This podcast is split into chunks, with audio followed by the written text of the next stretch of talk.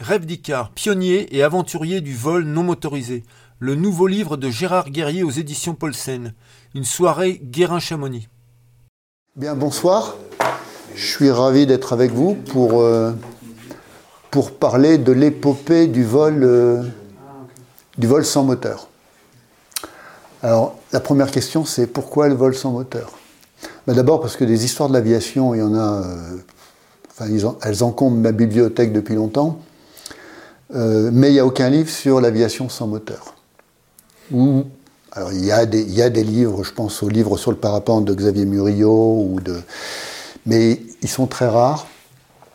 Et donc moi j'avais envie de m'attaquer à ça.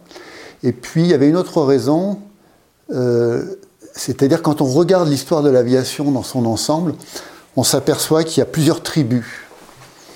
Il y a la tribu des ingénieurs, il y a la tribu des rêveurs, et puis il y a les tribus des hommes d'affaires.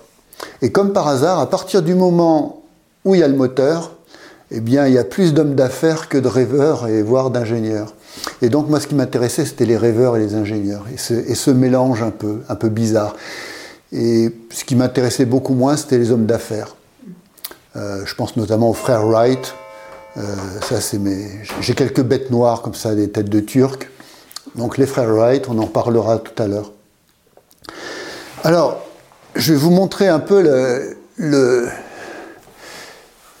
la constellation du vol sans moteur. Bon, il y a une séparation assez nette hein, entre les plus légers que l'air et les plus lourds que l'air.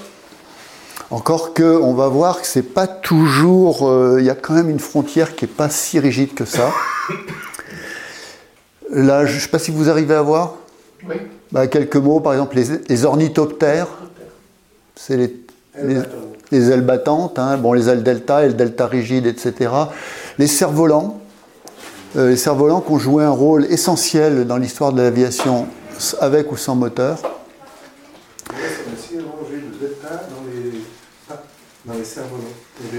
Eh bien, tout à fait.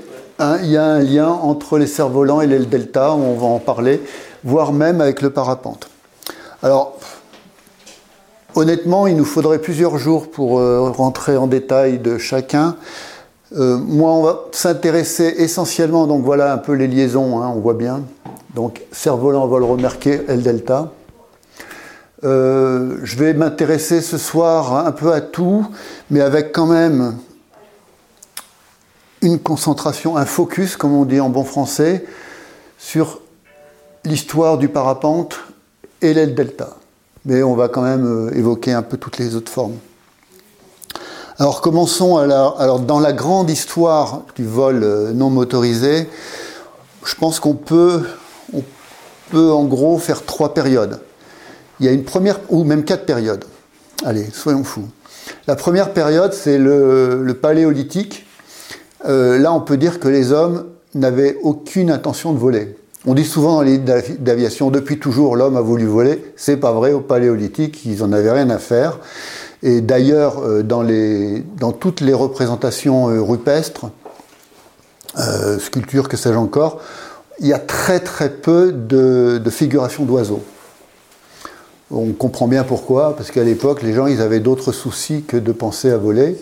Et on va commencer à penser à voler à partir du néolithique à partir du moment où les hommes commencent à maîtriser les saisons, notamment au travers de l'agriculture. Et là, on va avoir toute une mythologie qui va se développer. Euh, alors les plus connus, c'est du côté des Égyptiens, mais pas que. Toutes les religions, toutes les grandes religions ont des oiseaux. Euh, je ne sais plus, je crois que c'est Nietzsche qui a dit que tout ce qui est beau et frêle, etc., volait. Bon, voilà, on, retrouve ça chez les Égyptiens, mais pas que. Euh, et donc, évidemment, le rêve d'Icare. Et puis là, alors là, ça c'est intéressant, c'est un peu de l'Antiquité au Moyen Âge. Ce qu'il y a d'intéressant, c'est que le vol est associé, en tout cas dans la religion chrétienne, à, une sorte d'interdit. Euh, alors il y a plusieurs raisons pour cela.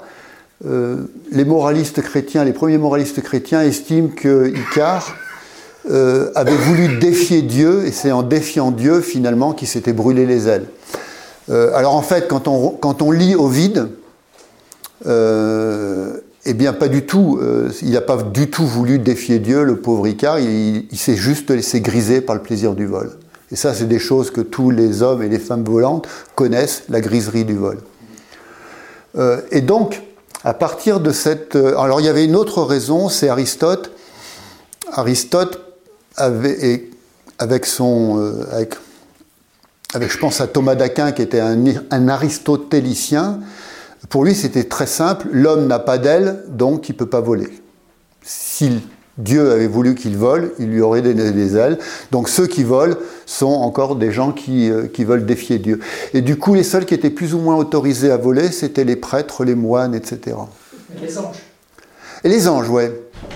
Mais alors justement, ce qui, ce qui, m'a intéressé, euh, dans, alors, il y a toute une partie dans le bouquin là-dessus, sur vraiment les, premiers essais en vol. Alors, il y a la mythologie, et puis, à partir de quel moment on sait que c'était un, véritable essai ou c'est une légende? Hein, Il y a des tas de légendes ou des contes où les gens s'envolent. À partir de quel moment on sait que c'est ben, pas compliqué quand on vous dit que le moine, je pense à Elmer de Malmesbury par exemple, en 1066 ou quelque chose comme ça, s'élance du haut de, la tour de son monastère, eh bien l'histoire dit, enfin les chroniqueurs disent qu'il il a été pris par une rafale de vent et il s'est craché, il a, terminé estropié. Donc là, on peut dire qu'il y a un semblant de vérité. Euh, et donc le Moyen Âge est quand même assez sportif pour les moines. Euh, et il y a des tas de moines qui finissent, euh, non pas en chaise roulante, mais disons assez amochés. Et ça marche pas. Et ça va. alors moi, honnêtement, je, je les connais plus par cœur parce que bon, ça fait quelques temps que je l'ai écrit entre les mais il y a toute une liste de, gars qui ont eu quand même des, mésaventures. Par exemple, en 1503, Giovanni Battista Danti fait une tentative d'envol à partir d'une tour de Pérouse, et ça, ça a été, euh, ça a été confirmé. Après la rupture d'une achetage de son aile, il tombe sur le toit d'une église et se blesse grièvement. Et ça, c'est euh, répertorié. Un autre aussi qui est fameux, c'est en 1629, le peintre et sculpteur Paolo Guidotti et celui-là, il est, il connu. Hein. Vous tapez Paolo Guidotti sur Wikipédia, euh, vous l'avez. De Luca se brise une jambe en passant à travers un toit lors d'un vol plané sur un engin dont la structure utilise des fanons de, banelle, de baleine. Il décède des suites de ses blessures. Donc vous voyez, il y a, tout. on n'a jamais, en tout cas du, Moyen Âge jusqu'au siècle des Lumières, on n'a jamais euh, cessé d'essayer de voler souvent de, façon un peu difficile quand même. Alors là-dedans, moi j'ai quelques préférés. Ah oui, il faut quand même dire que jusqu'au XVIIe siècle, si vous n'étiez pas euh, moine ou prêtre et que vous prétendiez avoir volé, ça pouvait être dangereux et ça pouvait se terminer sur le bûcher. En 1610, euh, je crois que de mémoire c'est l'année de, l'assassinat d'Henri IV, si mes mémoires d'école communale sont encore bons, euh, vous avez quatre Espagnols qui ont prétendu avoir volé de Dole, Franche-Comté, jusqu'à Bordeaux, à une moyenne de 90 km/h. À quelle époque? 1610. Euh, ils n'ont pas été crus, mais par contre, on les a accusés d'avoir quand même un peu volé et d'avoir euh, déclenché des tas d'incendies dans la, dans la campagne. Bref, les quatre ont été brûlés vifs. Donc c'était quand même un, métier assez dangereux. Alors le, plus drôle dans cette affaire, alors voilà quelques quelques amis, ça c'est Elmer de Malmesbury, euh, Caspar Mort, qui est un Allemand, donc euh, on en a en Italie, on en a en Angleterre. Euh, ah oui, ah oui, quand même.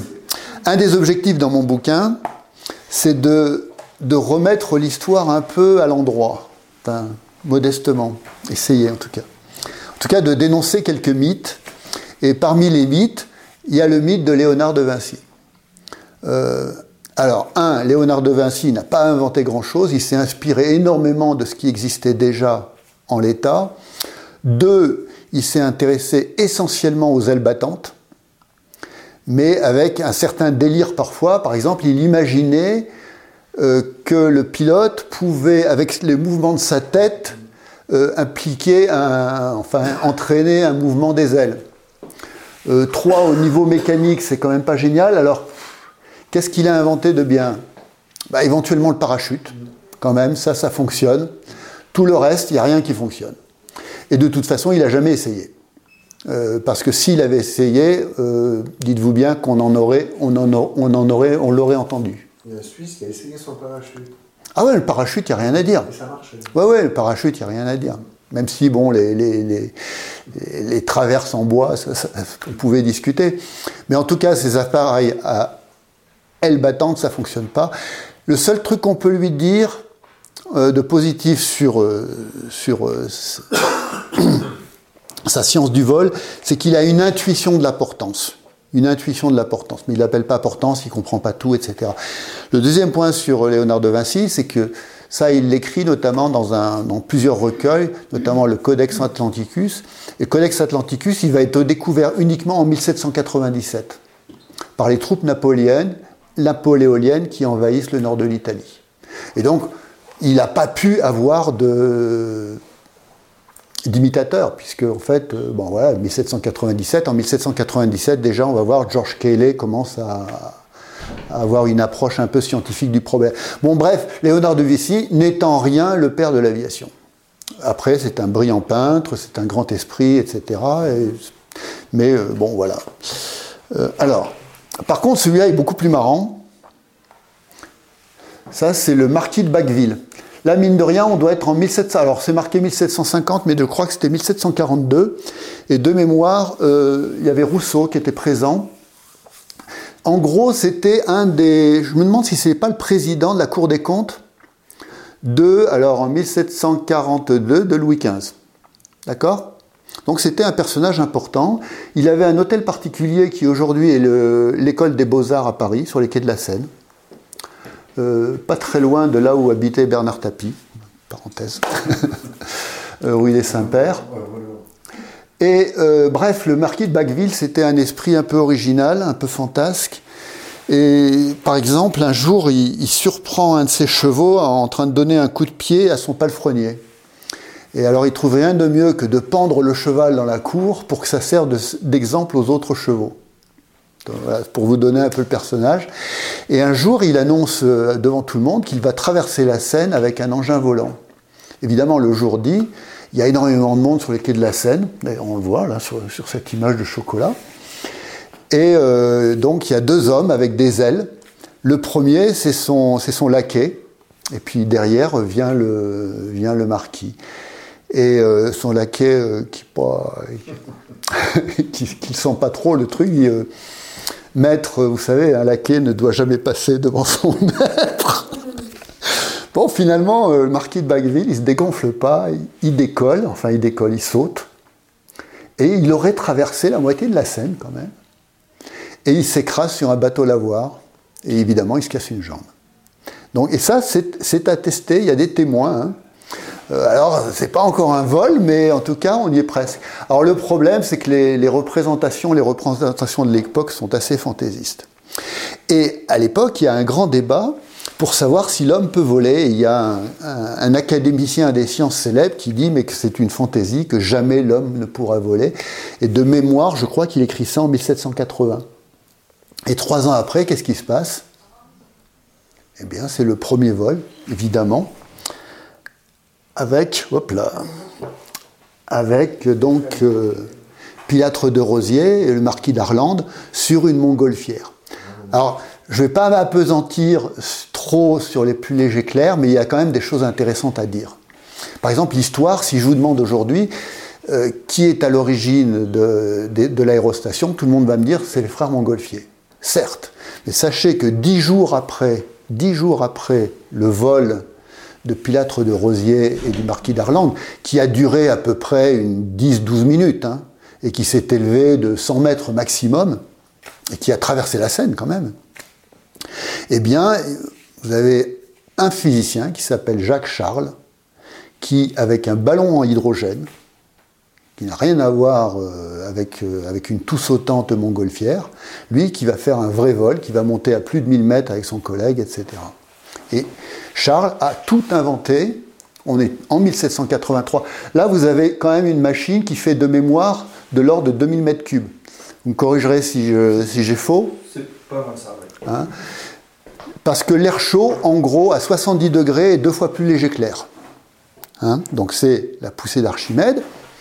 Alors que l'hélium, euh, pardon, l'hélium, non, l'hydrogène, on appelait ça le gaz inflammable, c'est 14 fois plus léger que l'air. Vous voyez le rapport? Ce qui fait que la sphère de, euh, de, Charles, de mémoire, elle doit faire dans les 350 mètres cubes. vous voyez, ça n'a rien à voir. En plus, ça, ce machin, il faut le chauffer avec de la paille. D'ailleurs, le pauvre Pilate et Darland, ils commencent à mettre le feu à l'enveloppe. C'est pour ça qu'ils atterrissent. Euh, et en plus, les montgolfiers pensaient que plus il y avait de la fumée et plus la fumée était grasse, plus ça serait facile de voler. Vous voyez, vous avez un scientifique qui a tout juste, qui a la machine en gros quasiment parfaite, où on a le filet, la nacelle en osier, euh, les sacs de sable, euh, la soupape, quasiment le, ballon tel qu'il va exister pendant, pendant plus d'un siècle, et puis à côté une machine, on va dire, rudimentaire, et l'histoire a retenu quand même les frères Montgolfier. Ça, c'est un des, un des problèmes de l'histoire. C'était les premiers. Hmm C'était les premiers. 15 jours près. Voilà, ouais, ouais, 10 jours près même. Je crois que c'est le 21 décembre, enfin bref. Un Alors, peu plus parce que le 21 novembre, c'était. Oui, 21 novembre. Le premier vol, mais, pour réussir le vol comme ils l'ont réussi le 21 novembre, je suis persuadé qu'ils ont en amont. Oui, mais ah, bah, ah bah avant, il y avait eu, il y, avait eu le coq, le mouton et le coq, le mouton et le canard de mémoire. Et puis après, auparavant, enfin, j'écris tout ça dans mon bouquin. Euh, vous avez toutes les expériences à Annonay, etc. Mm-hmm. Donc oui, effectivement. Mais euh, il ne faut pas grand-chose, quoi. Il faut pas grand-chose. Alors là, une petite, euh, une petite anecdote sur Sophie Blanchard, parce que les femmes, alors un de mes challenges, c'était de trouver des femmes dans l'histoire de l'aviation. Parce qu'il faut être honnête, il n'y en a pas énormément, mais il y en a. Et Sophie Blanchard, elle est, pas mal. Donc Blanchard, elle se marie avec un, un aérostier. Euh, qui est assez célèbre et qui gagne sa vie en faisant des expositions, des exhibitions, etc. Et lui, il est tout content parce qu'il se trouve une femme et il dit bah, ça, va être, ça va être bon pour mon business parce que mettre une femme en l'air, bah, ça, va, ça va attirer encore plus de Pékin. En plus, ça tombe bien parce que Sophie Blanchard, elle n'est pas très lourde. Et donc, pour un aérostier, euh, c'est quand même mieux d'avoir euh, quelqu'un de pas trop lourd que quelqu'un qui fasse 80 kilos. Et les affaires vont bien, et puis jusqu'au jour où le pauvre Blanchard chute de sa nacelle, il va mourir une année après, sur son lit de mort, il dit à Sophie Blanchard, il est persuadé que c'est lui qui tient le, business, il dit, ma pauvre, après ma disparition, vous n'aurez plus qu'à vous pendre ou à vous jeter dans la Seine, quelque chose comme ça. En fait, elle ne le prend pas au mot, elle va continuer ses, ses exhibitions, tant et si bien qu'elle va devenir aéronaute officielle de Napoléon Ier. C'était quand même un exploit. Et elle est tellement forte qu'à euh, un moment, bon, elle était en compétition avec Garnerin. Alors, pour, la petite histoire, euh, je ne sais plus pour quel anniversaire, à un moment, Garnerin décide de faire un plaisir à Napoléon et envoie un ballon à gaz dans l'air pour, euh, aller on ne sait où. Et ce ballon part de Paris et il va descendre jusqu'à Rome. Alors, il est inhabité. Hein. Et il va se poser à Rome et les échotiers disent qu'il s'est posé sur la tombe de Néron, ce qui faisait rigoler tout le monde, évidemment. Du coup, Garnerin a été viré par Napoléon et il a pris Sophie Blanchard comme aéronaute, aérostière officielle de l'Empire. Elle était tellement forte que Louis XVIII l'a confirmée lors de la Restauration comme aérostière officielle. Et elle meurt, la pauvre. Euh, bon, pareil, son business, c'était de faire des exhibitions, etc. Et elle avait inventé un truc, c'était d'envoyer d'amener des feux d'artifice dans son ballon. Ce qui, avec un ballon à hydrogène, n'est quand même pas très très très prudent. Et ce qui arrive doit arriver, euh, ce, qui, arrivera doit arriver, arrive. Et un jour, elle, elle, monte de Paris, et de nuit en plus. Apparemment, l'enveloppe aurait accroché quelques arbres, peut-être.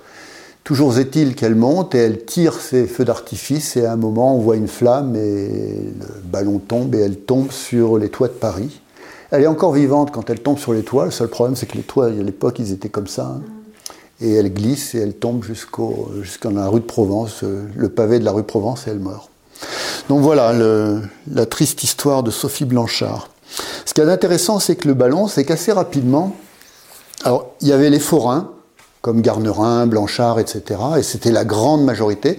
Puis il y avait quelques scientifiques, et il y en a un qui est quand même extraordinaire, c'est Gay-Lussac, en 1804. Donc imaginez, on est à peine 20 ans, euh, à peine 20 ans après les Montgolfiers, qui va partir avec un ballon à gaz, avec un collègue, et qui va essayer de tester euh, les vols à haute altitude. C'est pour ça qu'ils ont un canari là-haut, pour voir euh, s'il est encore vivant. Il fait un premier vol, je crois qu'il monte à 4000, 4500 mètres de mémoire, quand même, en 1804. Il redescend, son collègue descend, et là, le ballon allégé, il remonte et il dépasse 7000 mètres. 7000 mètres. Moins 50. De... Fallait, fallait y aller. Non, pour moi, c'est un, des grands héros. Euh, et son record ne sera quasiment battu que, de mémoire, 80 ans après, par euh, deux Britanniques avec une histoire Coxwell, etc. Et euh, eux, ils vont monter carrément jusqu'à 10 000, sans oxygène hein, quand même. Et il y en a un, évidemment, qui tombe dans les pommes. Et, et, le ballon continue, parce que le problème des ballons, c'est plus vous montez, plus l'enveloppe grossit et plus la flottabilité augmente. Jusqu'au moment où ça se refroidit, etc ça s'équilibre. Et donc, je crois que c'est Coxwell à un moment, donc son collègue, est, son collègue il, est, il est dans les vapes, il tire sur la soupape, il n'y a rien qui vient, et il est obligé de monter dans le filet, et avec ses dents pour tirer sur la corde. tout ça à 10 000 mètres, non. non, mais l'histoire de l'aérostation, il y a, vous avez des histoires de fous hein, là-dedans. Hein. Moi, je peux. Après, on pourrait, je pourrais aussi vous raconter l'histoire des ballons de la commune ou euh, dans la commune, vous savez qu'il y a 66 ballons qui ont été euh, mis en l'air pour porter du courrier ou pour, euh, pour envoyer des émissaires euh, aux armées, aux armées de l'Ouest. Il faut savoir que la plupart de ces aérostiers n'étaient jamais montés dans des ballons avant. C'est la, Les deux premiers ballons, c'est les seuls où il y avait des vrais pilotes. Ils ont juste transmis leur savoir au suivant, oralement. Absolument. Pour faire comme ça. Alors, on imagine ah mais c'est délirant. Alors moi j'ai choisi de raconter l'histoire de, de, deux, de, deux, aérostiers. Il y en a un, c'était pas presque un repris de justice, et puis l'autre c'était un jeune, un jeune lieutenant euh, ingénieur des arts et métiers. Il monte, et puis euh, il y a évidemment les Hulans à la sortie de Paris qui commencent à lui tirer dessus. Du coup, ben, il largue du lest. Du coup, il monte. Du coup, il passe au-dessus du nuage. C'est la, la nuit. Il sait pas du tout où il est. Il se retrouve au petit matin, il entend du bruit, il pense que c'est un train. Il tire sur la soupape, il descend, merde, ils sont au-dessus de la mer du Nord et il y a 100 km heure devant. Quoi. Et, là, il va essayer de se faire rattraper par des bateaux. Donc il descend, il descend quasiment au ras des flots. Quasiment la nacelle, elle traîne dans la flotte et puis ça marche pas parce qu'il y a trop de vent. Du coup, il largue tout le lest, notamment le courrier, les bouteilles de vin, que sais-je encore. Il remonte. Et puis là, il remonte tellement. Enfin, bon, il fait le yo-yo comme ça, et tout ça se termine en Norvège dans un mètre cinquante de neige. Quoi. Euh, alors, il y a des histoires comme ça, il y en a. Euh, enfin, j'en raconte, mais voilà, il y en a quelques-unes. Voilà, c'était sur les plus légers que l'air. Et puis, on va parler des plus lourds que l'air. Alors, celui-là, c'est le premier ingénieur qui va réfléchir au vol et qui va voler. Alors pas lui, hein, parce qu'il est, assez vieux au moment où, où, il le fait. Vous voyez, il est 1749-1857, donc il, meurt quand même assez vieux. Et son premier vol probablement date de 1853. Et on pense que c'est euh, son petit-fils qui a une dizaine d'années qu'il va mettre dans le planeur. Alors au début, c'est des planeurs remorqués hein, quand même. Et donc lui, il comprend que, en fait, entre un cerf-volant, parce que les cerfs-volants sont quand même connus depuis des siècles, et un engin volant, il n'y a pas une grande différence. Même si la théorie mathématique du cerf-volant est quand même assez complexe. Euh, et donc il se dit, ben, en fait, je vais peut-être pouvoir couper la remorque euh, en modifiant l'incidence de mon aile, etc. Et c'est lui le premier qui comprend euh, les forces aérodynamiques et qui va décomposer les forces aérodynamiques, ce que personne n'avait fait jusqu'ici. Donc en gros, pour faire simple, là vous avez la gravité, là vous avez la traînée hein, d'un engin qui suit une pente, hein, un, parapente, un delta, un planeur, etc. Donc la traînée, et en fait, l'aviation sans moteur, on n'a pas besoin de pousser à partir du moment où il y a une pente, parce que la force de gravité se décompose en une force qui s'oppose à la portance et une force qui va s'opposer à la traînée, donc la pousser. Et donc c'est l'invention du planeur finalement. Et ça, on doit ça à George Cayley. Et, donc il fait, euh, il fait voler son petit-fils, et puis à la fin de la vie, il arrive à faire voler, euh, alors je sais plus, son écuyer, je crois, ou, enfin, ou, un, ou un serviteur. Et la petite histoire dit que ce serviteur donne sa démission après le vol en disant écoutez, moi je suis payé pour euh, vous servir, pas pour voler. Alors après, il y a une longue période du début du, 19e ou à la milieu du 19e où on va voir des tentatives. Alors celle-là, elle est intéressante, c'est Jean-Marie Lebris. Vous voyez, on parle toujours sur l'idée d'un vol remorqué. Alors ça, c'est une image d'artiste. Euh, ça serait sur la plage de Douarnenez. Et la petite histoire dit que le cocher aurait été emporté par le câble. Bon, c'est pas sûr que ça soit vrai. Euh, il arrive quand même à faire des engins. Alors vous inquiétez pas, hein, ça, il n'emmène pas ses roues hein, dans le vol, hein, c'est pas le but, mais bon. Et il, arrive à avoir des engins très sophistiqués. Et ce qui est intéressant là, c'est que Jean-Marie Lebris c'est un des premiers à se préoccuper du contrôle de l'aile. parce qu'une chose est, de voler, l'autre chose est de contrôler son aile. Euh, et la troisième, c'est de savoir piloter. Et donc lui, il a tout un système de câbles et de poulies qui permet de gauchir les ailes, c'est-à-dire les déformer pour notamment faire un virage. Alors un autre qui a eu cette intuition, c'est Louis Mouillard. Alors le Brice aurait fait deux vols, mais bon, c'est pas fameux. Alors là, c'est typique du rêveur, du travail solitaire. Euh, c'est un étudiant des beaux-arts qui, euh, qui dessine très bien, et qui à un moment va se retrouver par le, hasard de la vie, qui va se retrouver en Algérie. Euh, et là, il dessine une aile et il va la faire voler. D'après ses, rapports, et honnêtement, c'était un gars hyper honnête, il aurait fait voler sur près de 42 mètres. Alors, c'est pas un exploit, mais néanmoins, ce qui est intéressant chez Mouillard, vous voyez, c'est qu'il est capable de déformer les bouts d'aile, justement, pour mettre son aile en roulis. Donc, le fameux gauchissement. Après, on a Lilienthal, hein, qui est vraiment. Alors lui, on peut, on peut vraiment parler de père de l'aviation, hein, mais encore une fois, ce n'est pas une génération spontanée. C'est-à-dire, s'il n'y avait pas eu Mouillard, Cayley, etc., il n'y aurait pas Lilienthal. Mais Lilienthal, c'est le premier qui va systématiser, donc c'est un ingénieur, qui après avoir fait fortune dans les machines à vapeur, euh, va consacrer tout son temps et sa fortune au vol. Et donc il va développer des ailes tout à fait performantes. Il va jusqu'à créer euh, dans la banlieue de Berlin une colline artificielle pour faire ses vols dans toutes directions. Euh, et de 1891 à 1896, il va faire plus de 2500 vols. C'est énorme. Et en 1896, il meurt. Pourquoi? Parce qu'il y a une petite rafale. Et alors, ce qu'il y a d'intéressant, à votre avis, quel était le mode de contrôle de Lilienthal sur son aile? Une avancée circulaire Une avancée circulaire Ouais, c'est ça. C'est un début de vol pendulaire. Mhm.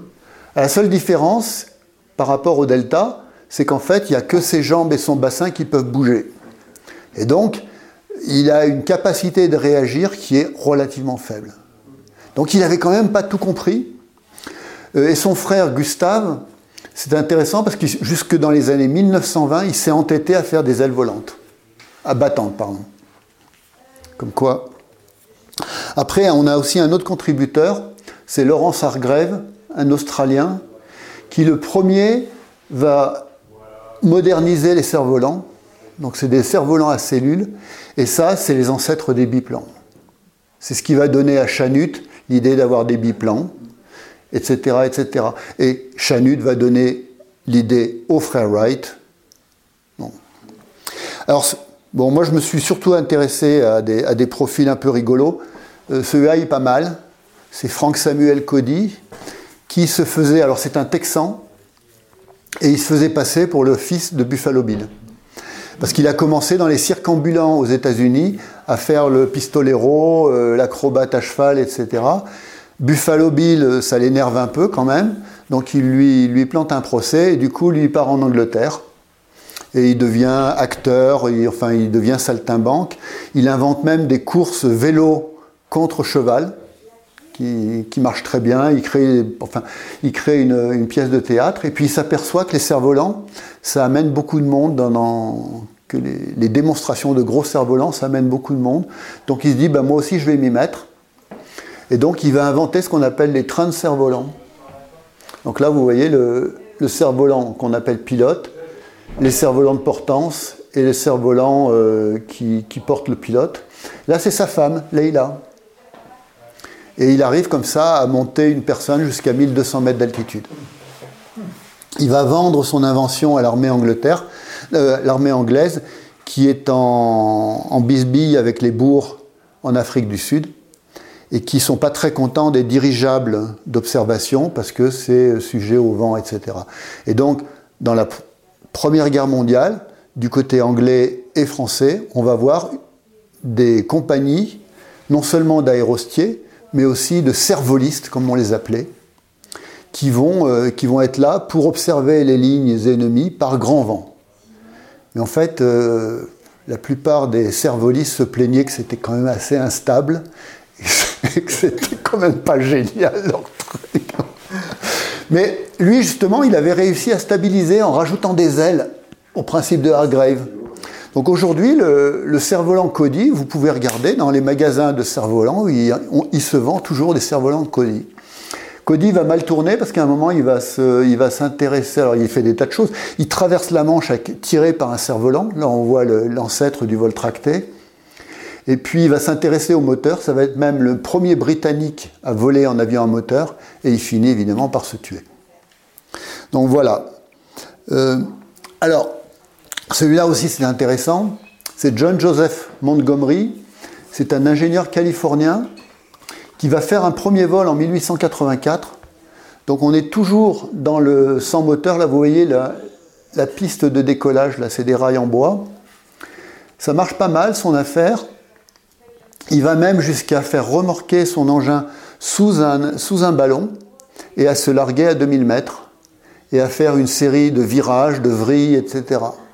Et tout ça avant les frères Wright. Hein. Pourquoi? Bah Parce qu'il a compris l'histoire des gauchissements, etc. Donc lui, il sait vraiment contrôler son appareil.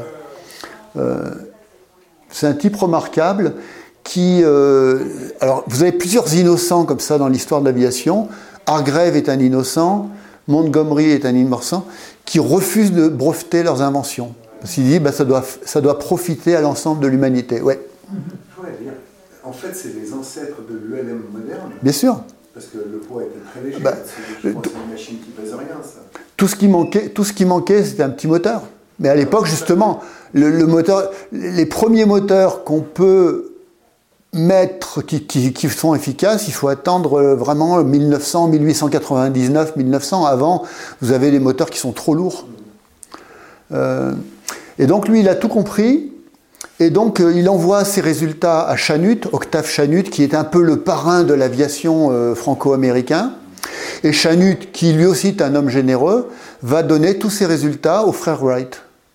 Donc les frères Wright, non seulement ils ont accès aux, travaux de Mouillard, aux travaux de Montgomery, etc., ils ont accès à tout, parce que Chanut redistribue, redistribue. Mais on sait très bien que les frères Wright, justement, ils ont pensé qu'à une chose, c'était à cadenasser tout ce qui était possible donc à breveter, breveter, breveter. Ils avaient un groupe de capitalistes new-yorkais derrière eux, et ils ont essayé vraiment de bloquer, de bloquer l'essor de l'aviation. À tel point que vous aviez Glenn Curtis, qui était leur principal concurrent, qui a dit bientôt je pourrai plus sauter d'une chaise en écartant les bras sans avoir un procès avec les frères Wright. Et ces enfoirés de frères Wright, quand Montgomery est mort, en gros, l'épitaphe, je ne sais plus qui, qui c'était Orville ou Wilbur, il a dit, euh, bon, de toute façon, c'était un homme de pas grand-chose qui, pensait beaucoup de bien de lui-même. Enfin voilà, c'était le genre de... Et eh bien justement, les voilà. Euh, donc là, on retrouve le biplan Chanut qui est inspiré par, euh, Hargrave. Là, c'est un planeur. Hein. Donc au début, il commence avec les planeurs. Et par la suite, jusqu'en 1911, ils vont, ils vont continuer en planeur. Et ça nous amène au vol à voile assez naturellement. Alors les premiers essais de vol à voile, en gros, c'est, on peut dire c'est 1910. En 1910, évidemment, la Première Guerre mondiale va mettre un arrêt à ce genre de plaisanterie.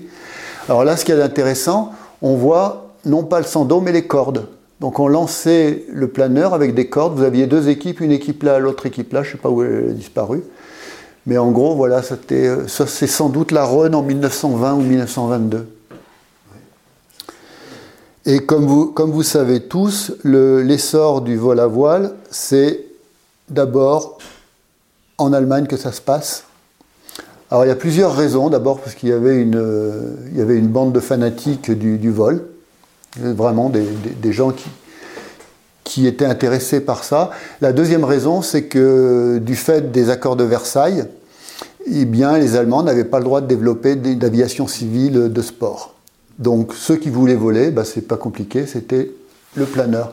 Donc le planeur, au début, bah, on montait ça en haut d'une colline, on tirait ça avec des cordes ou au sando. Et c'est comme ça que ça se passe. Il va falloir attendre 1934 pour voir les premiers remorqués euh, de, planeurs derrière un avion.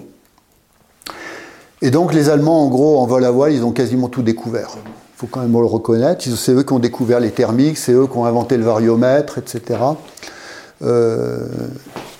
qui, ont, euh, qui ont modernisé les machines. Hein. Au départ, on avait des monopoutres comme ça qui étaient à l'air libre. Et bien après, de plus en plus, ça va être des engins profilés. Et là, Bon, alors, je raconte des histoires, hein, notamment de Wolfirt, etc. Enfin bref. Et là, celle-là est intéressante. C'est Anna Reich, Anna Reich, c'était la pilote préférée de Hitler. Et ce qu'il y a d'intéressant dans son caractère, euh, c'est qu'elle est absolument omnibulée par le vol. Donc toute jeune, elle, veut être pilote. Euh, son père voulait qu'elle soit médecin, euh, mais elle abandonne les études de médecine pour se, pour se dédier au vol. C'est le moment où il y a l'arrivée des nazis, mais bon, pour elle, on s'en fout. Ce qui compte, c'est voler et elle va rentrer à l'Institut universitaire technique de Darmstadt pour faire des recherches sur le vol à voile. Ça se passe plutôt bien d'ailleurs. Et peu à peu, ces travaux et ceux de, la TU Darmstadt vont intéresser l'armée, notamment les aérofreins. Les aérofreins, c'est une invention des planeurs. Et ça va être utilisé pendant la guerre. Pourquoi? Eh bien, notamment sur les Stuka, pour permettre des, des piquets euh, des quasiment verticaux, parce qu'on sortait les aérofreins, on cassait la, on cassait la finesse. Et donc elle va être faire partie de, ces pilotes qui vont essayer euh, ces, inventions. Pendant la guerre, elle pousse le, bouchon assez loin quand même, puisqu'elle va proposer d'utiliser des V1 comme, euh, comme missiles pilotés. Et donc elle va participer à la campagne d'essai en pilotant des V1 sans moteur et ça va lui valoir un très joli crash à près de 500 km/h, dont elle sort à peu près vivante. Et puis la fin de sa carrière, euh, en 1945, c'est la dernière personne à atterrir dans Berlin, parce qu'on lui en a donné l'ordre, et elle, en bonne soldate, euh, elle obéit. Et elle va se poser au centre de Berlin pour aller dans le bunker où Hitler est. Elle va passer un moment avec les Goebbels avant qu'ils se trucient tous ensemble et elle va réussir à redécoller. Euh, mais on parle de, je sais pas, je ne connais pas les dates exactement, mais ça va être en début mai 45, quoi. Enfin, c'est vraiment les dernières heures. Hitler s'est suicidé, elle, réussit à décoller. Elle va jusqu'en Bavière où elle est arrêtée par les Américains. Et là, elle va passer un de très mauvais moments parce que les, Américains sont persuadés qu'elle a réussi à exfiltrer Hitler. Puisqu'on n'avait pas de preuve qu'il se soit suicidé. Et donc, euh, ils l'ont gardé assez longtemps en prison. Et bon, c'était. Ce qui est intéressant chez elle, c'est que la passion du vol l'a complètement aveuglée. À un moment, elle a un de ses collègues euh, de la TU Darmstadt qui, est, euh, qui travaille à l'ambassade de Stockholm et qui lui dit Mais tu sais, il se passe des choses horribles sur le front de l'Est. Euh, on a des informations comme quoi des, des, milliers et des milliers de juifs seraient massacrés. Elle se dégonfle pas, elle dit c'est pas possible, Adolphe ne peut pas faire ça, enfin, notre fureur, c'est donc elle se déconfle pas, comme c'est la favorite d'Hitler, elle va voir Himmler. Elle dit, mais on m'a raconté ça, etc. Et Himmler lui dit, mais enfin, ma chère amie, comment pouvez-vous croire à une aussi grossière propagande? Et elle repart, elle est contente, et voilà. Donc ça, c'est Anna Reich. Allez, euh, on va faire un saut dans le temps et on va parler des ailes delta. Alors, si vous connaissez les ailes delta, vous avez sans doute entendu parler de Francis Rogallo. Dans tous les livres on dit que Francis Regalo est l'inventeur et l'inventeur de l'aile delta. Eh bien aujourd'hui, j'ai le plaisir de vous dire, pas du tout. Alors voilà le, brevet de Francis Rogallo qui a été déposé, euh, qui a été, pardon, euh, accepté en 1948. Vous voyez que c'est ce qu'on appelle une aile bicylindrique. Hein, on a deux cylindres. Elle n'est pas du tout biconique. On va en reparler. C'est une aile totalement souple et c'est une aile remorquée. Donc en fait, c'est un cerf-volant. Bon, c'est intéressant, mais sans plus. Euh, il faut savoir que bien auparavant, en 1887, on avait déjà pensé à des ailes un peu biconiques ou bicylindriques. Ou un autre exemple, en 1904, Lavezzari, qui était un artiste peintre, saute des dunes de Berck avec une aile biconique. C'est presque le. Presque. Alors après, il n'y a pas le trapèze, le fameux trapèze, justement. Et pire que ça, vous avez un ingénieur de la Fokker, un ingénieur allemand, qui a inventé en 1920 une aile que l'on peut porter sur sa bicyclette et qui permet de voler comme ça. Oui. Bah alors, honnêtement, c'était peu connu, hein, soyons clairs. Alors, toutes ces inventions, on le sait, ça a été utilisé notamment par la NASA. Là, vous avez une aile biconique, hein, qui n'est pas bicylindrique, c'est le parosève. Donc là, il y a eu tout des tas d'ailes qui ont été inventées dans les années 60, notamment pour l'atterrissage des capsules, voire éventuellement plus tard euh, des navettes de type Challenger, etc. Et les premières ailes, on va dire Rogallo, là on est sur du biconique. Vous voyez que le gars a un harnais un peu spécial. En gros, il est incapable de diriger son aile. Il peut sauter, il peut voler, mais il peut pas. Il n'a pas de trapèze. Et en fait, les premiers, on retrouve la biconique, et là, pareil, il est remorqué. En fait, ça va venir des skieurs nautiques. C'est Bob Wills. Oh, il y en a, il y en a eu des tas. Hein. Donc ça se passe à Cypress Garden en Floride, euh, où il y a des compétitions. Mais en gros, les gars, il y avait deux problèmes. Un, ils ne pouvaient pas monter à plus de 30 mètres, parce que s'ils montaient à plus de 30 mètres, euh, comme ils contrôlaient rien, ben, ils pouvaient se cracher méchant. Donc ils dépassaient pas plus de 30 mètres. Ensuite, alors Yannis Thomas, il est intéressant parce que des fois, il y allait en free solo, c'est-à-dire qu'il n'avait aucun harnais là. C'était juste la force des bras. Euh, et puis vous voyez le câble là, et il contrôlait rien du tout.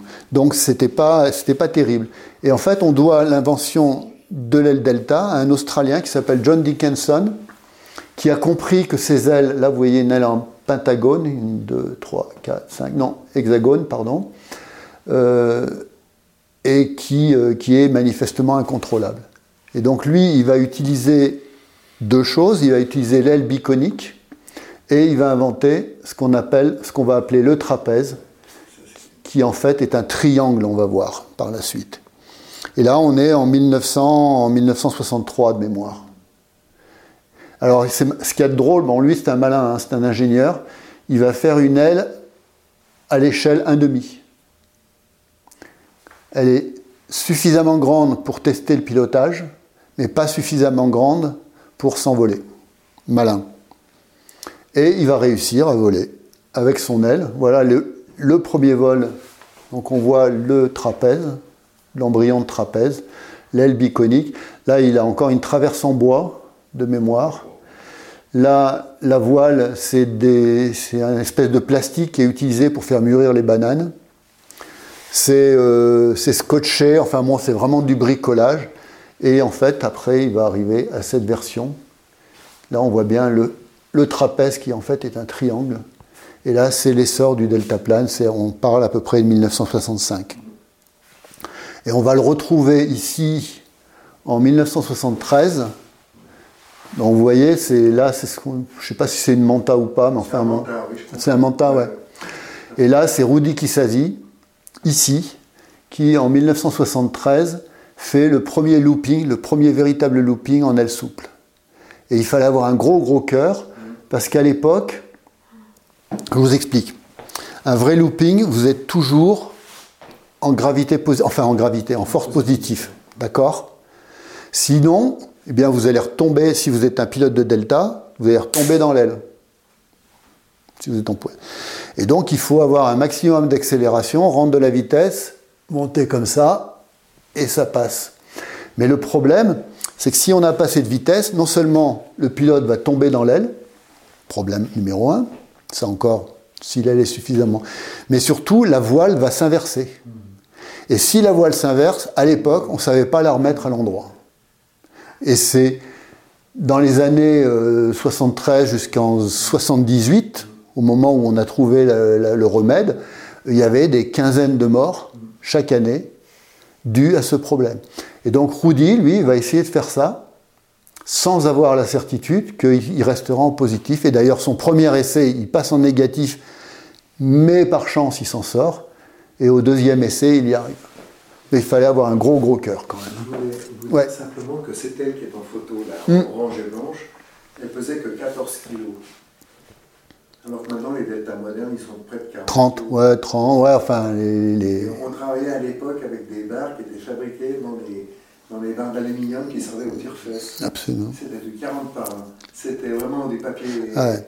Alors, quand même, Moyes, Moyes, Steve Moyes lui avait donné des tas de conseils, donc il avait quand même doublé les câbles, etc. Il n'était pas complètement, euh, pas complètement inconscient. Et puis, le delta, donc Première époque très difficile, on va dire 1970-1978 en gros. À partir de 78, on commence à avoir des ailes intéressantes. Et là, on est dans les années 80. Et pour moi, les années 80, début des années 90, c'est vraiment l'âge d'or du deltaplane. Donc là, vous avez l'américain Eric Raymond, euh, qui, qui, était champion US euh, de Del Delta, qui était un type extraordinaire. Et puis après, alors donc Là, on fait de la compétition. La compétition, on va loin, on essaye d'aller vite, etc. Et puis là, Didier, c'est un Suisse, et Didier a inventé une compétition en 1984.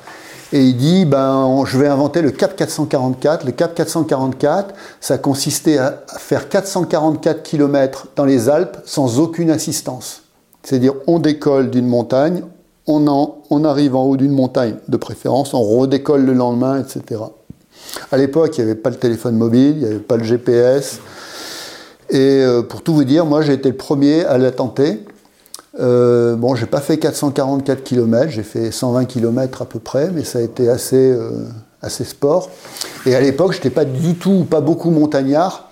Et ça m'a coûté, euh, ça m'a coûté parce que le problème, c'est que si vous arrivez un peu en bas de là où vous devez décoller, il faut tout remonter à pied. L'aile, elle fait 32 kg. Le harnais, il en fait 20. Donc vous avez 52 kg à remonter sur, euh, je sais pas, 500 mètres de dénivelé par exemple, pour avoir un endroit de décollage un peu sympathique. Et à l'époque, je n'étais pas un surhomme. Donc au quatrième jour, j'ai flanché, je suis rentré à la maison. Didier, lui, il va mettre 9 ans, 9 ans avant d'arriver à traverser les Alpes. Et en 1993, euh, il part de Monaco et il arrive en Slovénie. Il fait, il fait complètement l'arc alpin. Il fait 550 km, mais attention, en deux mois. Il y a Bouillou qui l'a fait en 15 jours. Ah, alors Bouillou, oui, mais il l'a fait en parapente, lui. ah ouais, ah ouais ça ne peut rien avoir. Parce que euh, parapente, c'est léger. Moi, si j'ai 500 mètres de dénivelé à remonter avec un parapente, pas de problème. 500 mètres de dénivelé. 2 km voilà. Oui, mais bah, dans à l'époque, excusez-nous, hein, c'est des, souvenirs de vieux combattants, il y avait effectivement Pierre, il y avait Didier, il y avait moi, et voilà, on était quelques-uns, mais on n'était pas nombreux. Éric Raymond, qui a, foiré aussi. Et le seul. Xavier Raymond hmm Xavier Raymond Xavier Raymond, il n'a pas fait le Cap 444. Non. Euh, c'était un compétiteur, Xavier, mais. Exact. Mais ceux qui ont. Enfin, on doit. En, ils se comptent sur les doigts de. Voilà, on doit être 6-7 maximum. On n'était pas très nombreux. Hein. Parce que bon, c'était quand même engagé, quoi. Puis ça ne faisait pas plaisir aux épouses. Euh, donc voilà, sur Didier. Euh, Didier, hélas, est mort en 1994 en testant une nouvelle aile, euh, donc un an après son, succès. Alors, je voulais quand même parler de ça. Ça, c'est la, plus grande, tragédie du vol libre. C'est, on est euh, de mémoire le 25 juillet 1988. Je m'en rappelle parce que moi j'étais au championnat de France à Saint-André-des-Alpes.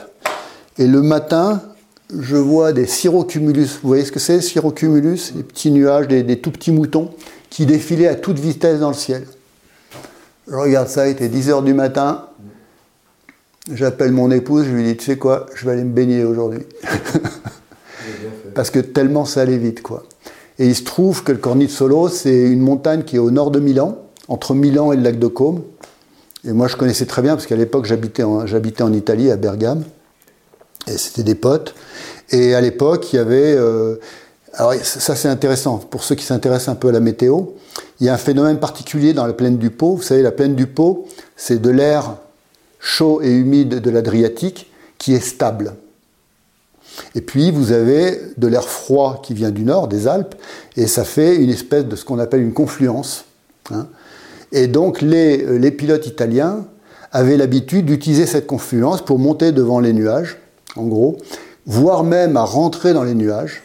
Parce que ce qu'ils me disaient à chaque fois, alors moi je, détestais rentrer dans les nuages, parce que je n'étais pas complètement canu, et il me disait, mais tu comprends, s'il y a un problème, moi j'ai ma boussole, je tire au sud, et au sud, je vais dans la plaine du Pô, et je suis en air stable, et il n'y a plus de problème. Je suis dans la Nebbia ou dans la Fosca, etc. Bon. Et ce jour-là, il y avait un gentil vent du sud, enfin gentil, il y avait 25 km/h de vent à peu près, donc ça tenait, euh, ça tenait en dynamique. Et les gars volaient, y compris des débutants, et puis euh, c'était facile, quoi. Puis bon, il y avait de la brume, on ne voyait pas très bien ce qui se passait. Il y a même deux, champions de l'équipe d'Italie qui, décollent. Et puis à un moment, euh, il y a l'instructeur qui était au décollage qui, voit que la base est noire. Dans le brouillard, il voit un truc noir qui s'avance. En fait, c'est le cumulonimbus, c'est la barre de cumulonimbus. C'était pas du tout une confluence, c'était un front froid qui arrivait à toute vitesse, à 45 km/h. Ça a été euh, chronométré à 45 km/h. Et là, il dit à terre, à terre tout le monde à terre. Mais le problème, c'est quand vous êtes à 800 mètres d'altitude, pour descendre, bah, ça prend, euh, ça prend allez, au minimum 10 euh, minutes. Et en 10 minutes, bah, le front était dessus. Et donc, euh, alors il y en a qui se sont fait écraser à l'atterrissage, il y en a qui se sont fait aspirer par le cumulonimbus, il y en a un qui est monté jusqu'à 7000 mètres, il a, perdu il a perdu tous ses doigts. Il a été opéré à Chamonix d'ailleurs. il y en a un qui est tombé dans le lac, euh, il a été sauvé de justesse, il y en a un qui a été. Enfin bref, à la fin de la journée, il y a eu six morts. Énorme. Hein. et donc, ça, c'est ce qu'on appelle la tragédie du Cornizzolo. Et, et voilà. Euh, le parapente. Euh, alors, du paraplouf au parapente. Contrairement à ce qu'on pourrait croire, le premier, c'est pas Garnerin, c'est Sébastien Lenormand qui fait la première expérience du parachute. Alors, faut se méfier de ces images chocolatées. Hein. la réalité n'était sans doute pas. Mais on a, on a des récits de Lenormand où il dit ben, je balance un chat. Donc il y va progressivement. Donc c'est tout à fait crédible. Et comme par hasard, c'est la même année Montgolfier euh, lance sa montgolfière. Puis voilà Garnerin, donc lui c'est en 1797. Vous voyez, c'est quand même bien plus tard, avec un problème, donc il se faisait larguer d'une montgolfière. Et le seul problème, c'est qu'il n'avait pas compris qu'il fallait mettre un trou. Du coup, son truc commençait à balancer. Enfin, il l'a compris plus tard. Alors, euh, ce qu'on dit souvent, c'est que le parapente, c'est pas forcément, c'est un cousin du parachute. Euh, c'est pas un, descendant direct du parachute. Pourquoi? Parce que le parachute c'est fait pour descendre verticalement et le parapente c'est fait pour se déplacer horizontalement. Et pour ça, il a fallu des engins intermédiaires, notamment le fameux parachute de Lemoigne, c'est le premier où il va faire des découpes pour avoir une finesse de 1. Vous voyez ce que c'est la finesse? Hein? C'est l'angle. Si je, si je saute ou si je décolle de 1000 mètres d'altitude, si je fais 1000 mètres de distance, je vais avoir une finesse de 1. Si je fais 10 000 mètres, j'ai une finesse de 10. Eh bien lui, avec son parachute, et là on parle de fin des années 50, eh bien il va avoir un parachute qui a une finesse de 1 ce qui est un progrès remarquable parce que pour la première fois, les parachutistes peuvent diriger leur parachute. Alors qu'avant, euh, c'est. Et après, ça va être vite repris par Domina Jalbert, un, Canadien euh, américain bientôt, qui lui va inventer le parachute à tuyère, à cellule, qui est l'ancêtre du parapente. Sauf que lui, ça va rester assez théorique. Et on va voir un praticien qui s'appelle David Barish. Alors lui, il n'a pas inventé les tuyères, mais par contre, il va vraiment, ça c'est une photo vraiment d'époque, en 1965, il va développer la Sailwing et il va vraiment voler. Alors, la finesse, a priori, on pense que la finesse était de l'ordre de 3, entre 2,5 et 3, ce qui était quand même pas mal, c'était mieux que le moigne. Et en parlant de le moigne, vous avez les Allemands, donc ça, on parle toujours des années 60, 70, notamment euh, Dieter Strasila, qui lui va utiliser un parachute de type le moigne. Alors vous avez les Olympiques, etc. Il y a toute une série de parachutes pour se faire tracter, notamment sur le glacier de la Jungfrau. Il va remonter tout le, tout le glacier d'Aletsch, monter au col de la Jungfrau avec son parachute, en se faisant tirer par son parachute. Arrivé en haut, il va redécoller et il va descendre sur la hauteur Brunnen euh, et il va larguer ses skis parce qu'en bas il y a de l'herbe. Donc ça c'est quand, même, euh, très fort, je trouve. Et puis, comme on sait, euh, le véritable décollage du parapente, c'est mieux si. Hein, donc là, on est en 1978. C'est les fameux Bétan, Beaune et Bosson euh, qui utilisent des parachutes de saut. Là, vous avez le, ce qu'on appelle le slider, ou je ne sais plus comment on dit en français. 9 caissons. Euh, non, celle-là, je crois que c'est, je crois que c'est une 7. Hein. Au départ, c'était des 7 caissons. Et il faut voir le site. Et il y a, si un jour vous avez le temps, allez sur le site de l'INA. Il y a une vidéo sur ses premiers essais, c'est ahurissant. Où on les voit, euh, bon évidemment sans casque, etc., qui décollent ou, qui décollent pas. Et ceux qui décollent pas, ils se cassent la gueule dans la pente. Enfin, c'est génial. Euh, la voile est à plan fait. Elle est dans les cartons. Elle, existe, cette voile Ouais, ouais? Elle est à plan fait. Et alors, ce qu'il y a d'intéressant, c'est que l'objectif de ces, ces gars-là, c'était des parachutistes. Et euh, Bétan, quand je discute avec Bétan, il me dit Mais euh, moi, mon problème, c'était pas de voler. Mon problème, c'était la précision d'atterrissage. Or, l'avion coûtait trop cher, donc on a cherché un moyen de, de se passer d'avion pour travailler notre précision d'atterrissage. Donc pendant des années, le, parapente, et à l'époque on disait pas parapente, on disait le parachute de pente, était une filiale du parachutisme sportif à tel point que le président de la Fédération française de parachutistes disait mais le, parapente de distance et de temps, euh, c'est une fantaisie, le parachute de pente, c'est d'abord du parachutisme. Parce que c'était la guerre entre, les fédérations. Et il faut attendre 1985 pour que le parachute de pente s'affranchisse vraiment du parapente, du euh, parachutisme. Entre-temps, il y a quand même eu des essais en haute altitude. Alors là, vous avez quand même des trucs incroyables. Roger Fillon à l'aiguille verte en 1982 avec des parachutes. Hein. C'est pas des parapentes, hein, c'est des parachutes. Pierre Jevaux en 1985 sur le Gacherbroom à 8035 mètres. Alors l'histoire est complètement délirante.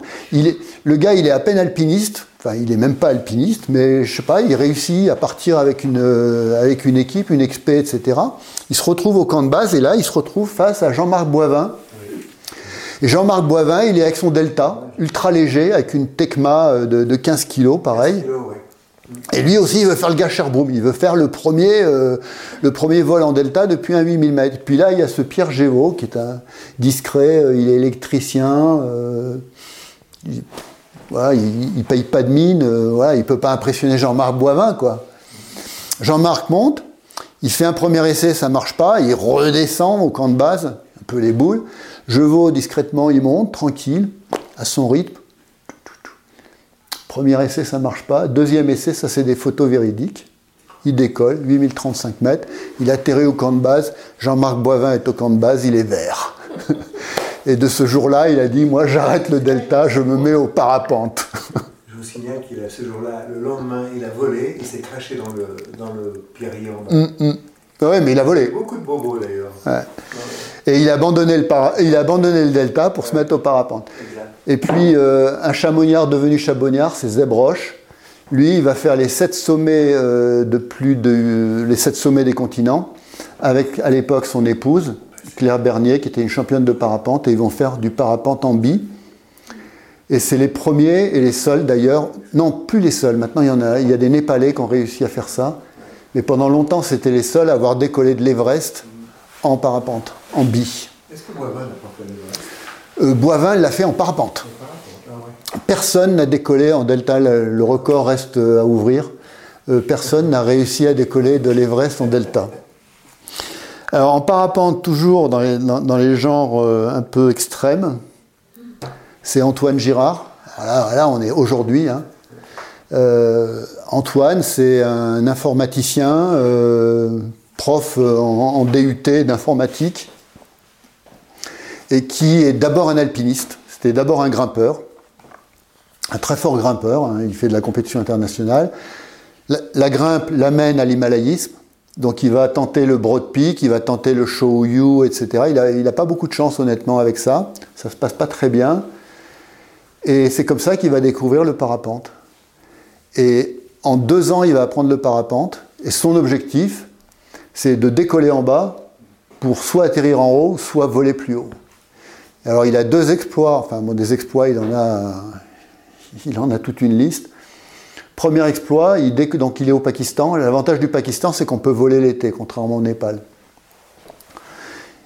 Il décolle à peu près de 2700 mètres. Il monte à 7500 mètres, quand même. Il atterrit sur un plateau du Spantik. Je ne sais pas si vous voyez le Spantik. Spantik, c'est un, sommet glaciaire. Avec, il y a un plateau en dessous, avec énormément de neige. Alors déjà, quand on voit la vidéo, on se dit, mais... Ben, le gars, il atterrit à 7000, à 7000 mètres, et s'il décolle pas, qu'est-ce qui se passe? Il n'a pas d'équipement lourd, il n'a pas de tente, il n'a rien, quoi. Ben, il y va quand même. Il fait son trou dans la neige. Il fait quand même le sommet à 7005. Il redescend, il reprend son aile, il tasse la neige pour avoir une, une aire de décollage, et il redécolle. Et là, il y a deux ans. Et tout ça en combien de temps? Oh, euh, dans la journée, hein. Il a décollé, tac, tac. Il a peut-être passé une nuit au Spanti. Il faudrait que je regarde mes, notes. Mais pas, pas, longtemps en tout cas. Et là, il y a deux ans, pareil, il décolle à 3000 mètres. Et là, il monte à 8300 mètres. Tout ça sans oxygène. Euh, gros cœur. Gros cœur. Moi, c'est un de mes champions favoris. Alors, quelques notes finales sur le futur du vol sans moteur. Bah, on pense évidemment au Baze. Hein. Euh, donc ça, c'est les... Fred Fulgen et son collègue là qui est mort. Euh, alors c'est très intéressant la wingsuit. Euh, moi c'est moi c'est un des rares trucs que j'ai pas fait. Le reste j'ai à peu près tout fait. Ça j'ai pas fait. parce que je suis arrivé trop tard. Mais ce qu'il y a d'intéressant, quand, je discute avec une, fille qui est devenue mon amie, qui s'appelle Géraldine Fasnart, qui vit de, ce métier, hein, que c'est une pro du wingsuit, elle me dit, tu sais, honnêtement, le wingsuit, euh, c'est moins dangereux que tous les sports aéronautiques, parce que tu maîtrises, tu maîtrises tous les paramètres. Aujourd'hui, on a des lasers pour calculer les angles des, les angles des falaises. On ne va pas décoller s'il y a 50 km hors de vent, ça n'a pas de sens. Euh, donc si tu fais les choses bien, il ne doit rien t'arriver. Et en fait, le seul problème, c'est qu'il y a un taux de mortalité qui est quand même assez élevé. Hein, euh, en, 2016, je crois qu'il y avait 18 morts. Sur combien de pratiquants? Eh ben Justement. Euh, alors là, on est de mémoire. De mémoire, le taux de mortalité en 2018, c'était 1 sur 100 par an. Ce qui est énorme. Hein. Ce qui est énorme. 1 sur 100 par an, c'est énorme. C'est ouais, c'est beaucoup, beaucoup. Euh, c'est moindre que, certaines montagnes euh, très difficiles en alpinisme, mais c'est quand même très très élevé. Euh, pour vous donner une idée, les, années pires du delta, on était de mémoire, on était à 400 morts pour 100 000. Bon bref, c'était beaucoup moins. C'était 0,4 par rapport à... Par rapport. Donc c'était deux à trois fois plus dangereux que le delta des années terribles. Euh, c'est plus interdit maintenant, mais c'est réglementé. C'est réglementé. Euh, oui, oui, c'était la raison. Euh, alors, il y, a plusieurs raisons. notamment la dernière, enfin, la raison la plus élevée, c'est qu'il y a un baseux qui s'est écrasé juste près de la déchetterie contre un mur. Et donc, les, résidents chamonniards ont dit quand même, ça fait des ordres, il faudrait peut-être arrêter. Puis, si jamais ils passent par notre fenêtre.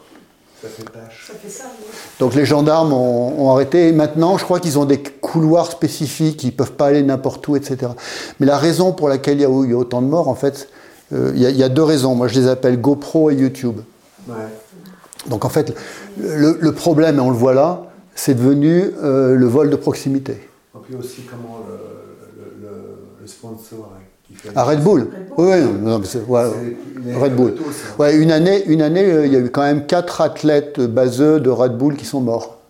Il faut je retrouve l'année, mais ouais, c'est assez. En Suisse, on a commencé avec Red Bull à faire celui qui va le plus vite en, à un mètre de pente. Oui, c'est ça. Sur les 45 degrés. Hein. Oui, c'est ça. C'est ça. On était bien payé, mais il fallait arrêter. Parce mais moi, j'en...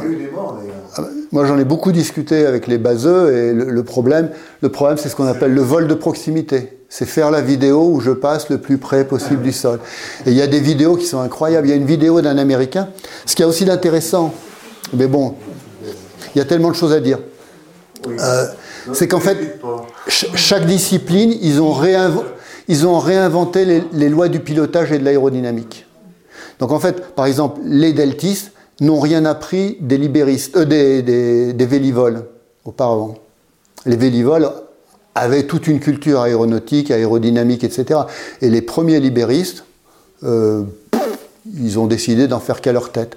Et pareil chez les baseux, les baseux, qui sont des parachutistes à la base, au départ, n'avaient aucune notion d'aérodynamique. Parce que quand on est parachutiste, c'est pas important, l'aérodynamique. Je voulais faire une parenthèse. Hmm. tous les vélivoles qui venaient au Delta étaient des gars extraordinaires. Ah, mais ça, eh ben, pareil, les, parapentistes, les, les, les, meilleurs parapentistes du début, c'était des deltistes. Euh, Pierre Bouilloux, Robbie, Whittle, etc. Mais les premiers parapentistes de base, ils étaient complètement crasses, ils connaissaient rien à l'aérologie, ils connaissaient rien à l'aérodynamique. qu'il y avait à Saumon, non. C'était tout de 60 degrés pour décoller. Ah oui, ça fait beaucoup ça. ça voulait dire que le premier pas, le mec pouvait être obligé de partir. Hein. Comme, comme dans le et, et, le problème, les baseurs, enfin moi je il, y a une, il y, a une vidéo qui se trouve sur YouTube où on voit un Américain qui, sort, qui saute de l'aiguille du Midi et manifestement, on le voit sur la vidéo, il est en sous-vitesse il est en sous-vitesse, il doit être à 140 km/h alors que la, finesse max doit être à 160, 170 à peu près. Il est à 140, donc il est cabré comme ça, et on voit qu'il s'enfonce dans l'air. Et en fait, il passe de justesse euh, le plan, il s'engage, il s'engage dans un couloir, il, passe à 3 mètres des mélèzes, et à la fin, il passe, il accroche un mélèze, quoi. Il n'est pas mort. Il n'y en, a pas beaucoup, il est comme ça. Parce qu'ils vont à quelle vitesse? 180. Bah voilà, la, vitesse de croisière c'est 175, 180 km/h. Ils, peuvent, ils peuvent piquer à 200, euh, mais voilà quoi. Euh, l'autre problème, une des raisons pour lesquelles j'en fais pas en dehors de mon grand âge, le truc que j'aime pas du tout, c'est qu'en fait, ça se passe comme ça. Donc ils volent, donc moi voler, voler ça, ça me plairait bien. Et puis le problème, c'est qu'à un moment, ils peuvent pas atterrir parce qu'ils vont trop vite, on est d'accord? Alors un jour, ils y arriveront. Hein. Un jour, ils arriveront à atterrir soit dans l'eau, soit dans la neige, etc. Il y en a. fait aux États-Unis sur carton. Sur des cartons. Ouais, les cartons. et, euh, et donc, en fait, le, moyen, c'est d'arriver. Donc, si vous êtes à 175, vous allez casser votre vitesse, vous allez faire une ressource et profiter, parce qu'à 175, vous avez du mal à bouger les, les, bras, vous allez chercher votre extracteur et vous allez le lancer. Et moi, je, je me suis toujours dit, mais qu'est-ce qui se passe si j'arrive pas à trouver mon extracteur? Et c'est pour ça que je ne l'ai jamais fait. Il y a des coups de films maintenant qui sont déclenchés avec la qui... ouais. Mais bon, voilà. Ça le fait quand même. Ça le fait, ouais, mais bon. Hmm. Et puis le futur. Euh, vous vous rappelez la photo de Eric Raymond en Delta, la, très belle photo? Ben Ça, c'est le planeur, euh, le motoplaneur de Eric Raymond, qui est entièrement euh, solarisé. Et c'est génial son truc. Et c'est complètement génial. Et c'est un biplace. Et donc avec ça, il traverse les Alpes, il traverse la Méditerranée, et c'est tous les jours quoi. Parce que Bertrand Picard, certes, a fait le tour du monde en, avion, en avion, solaire. Lui, Eric, c'est euh, son engin, euh, c'est son engin de vol quoi. Mais il décolle comment? Ben il a des batteries. Il décolle avec une hélice. Là, vous avez une hélice là? C'est un motoplaneur. C'est un motoplaneur mais solaire. Donc hyper silencieux. Enfin, c'est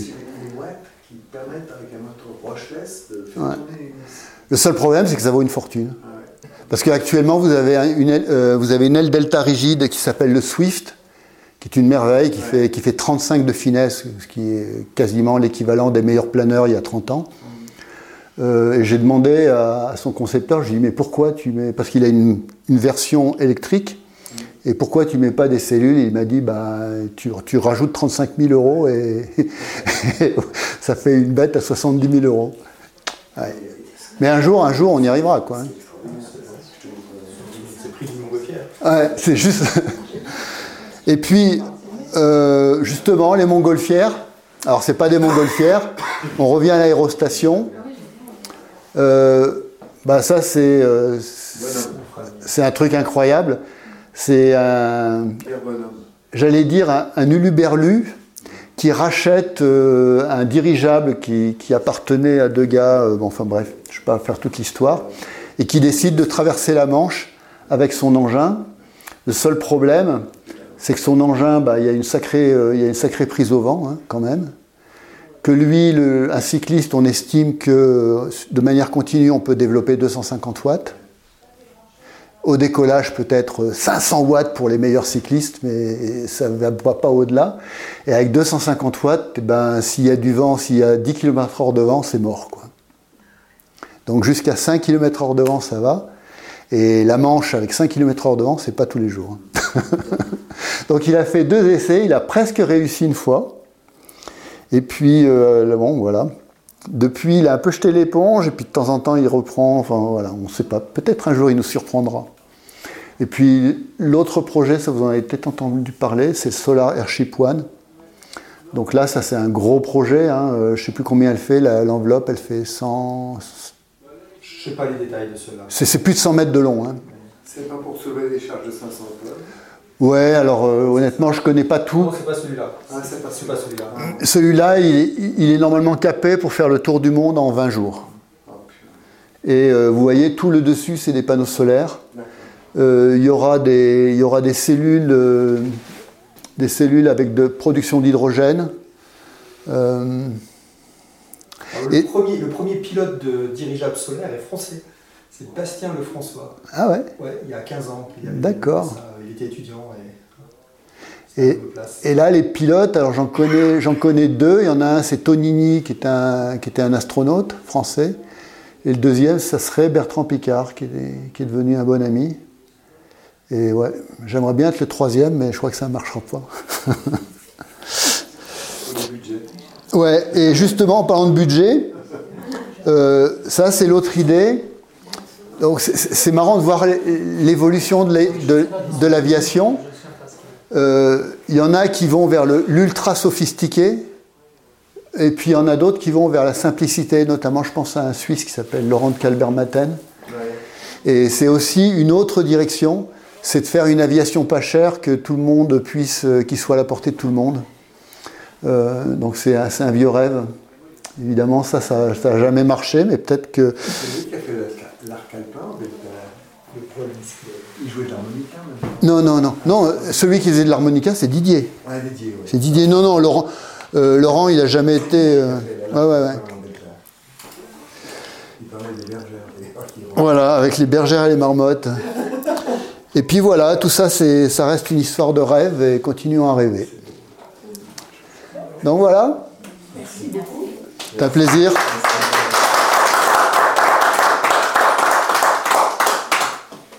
Merci à vous surtout. Ben non.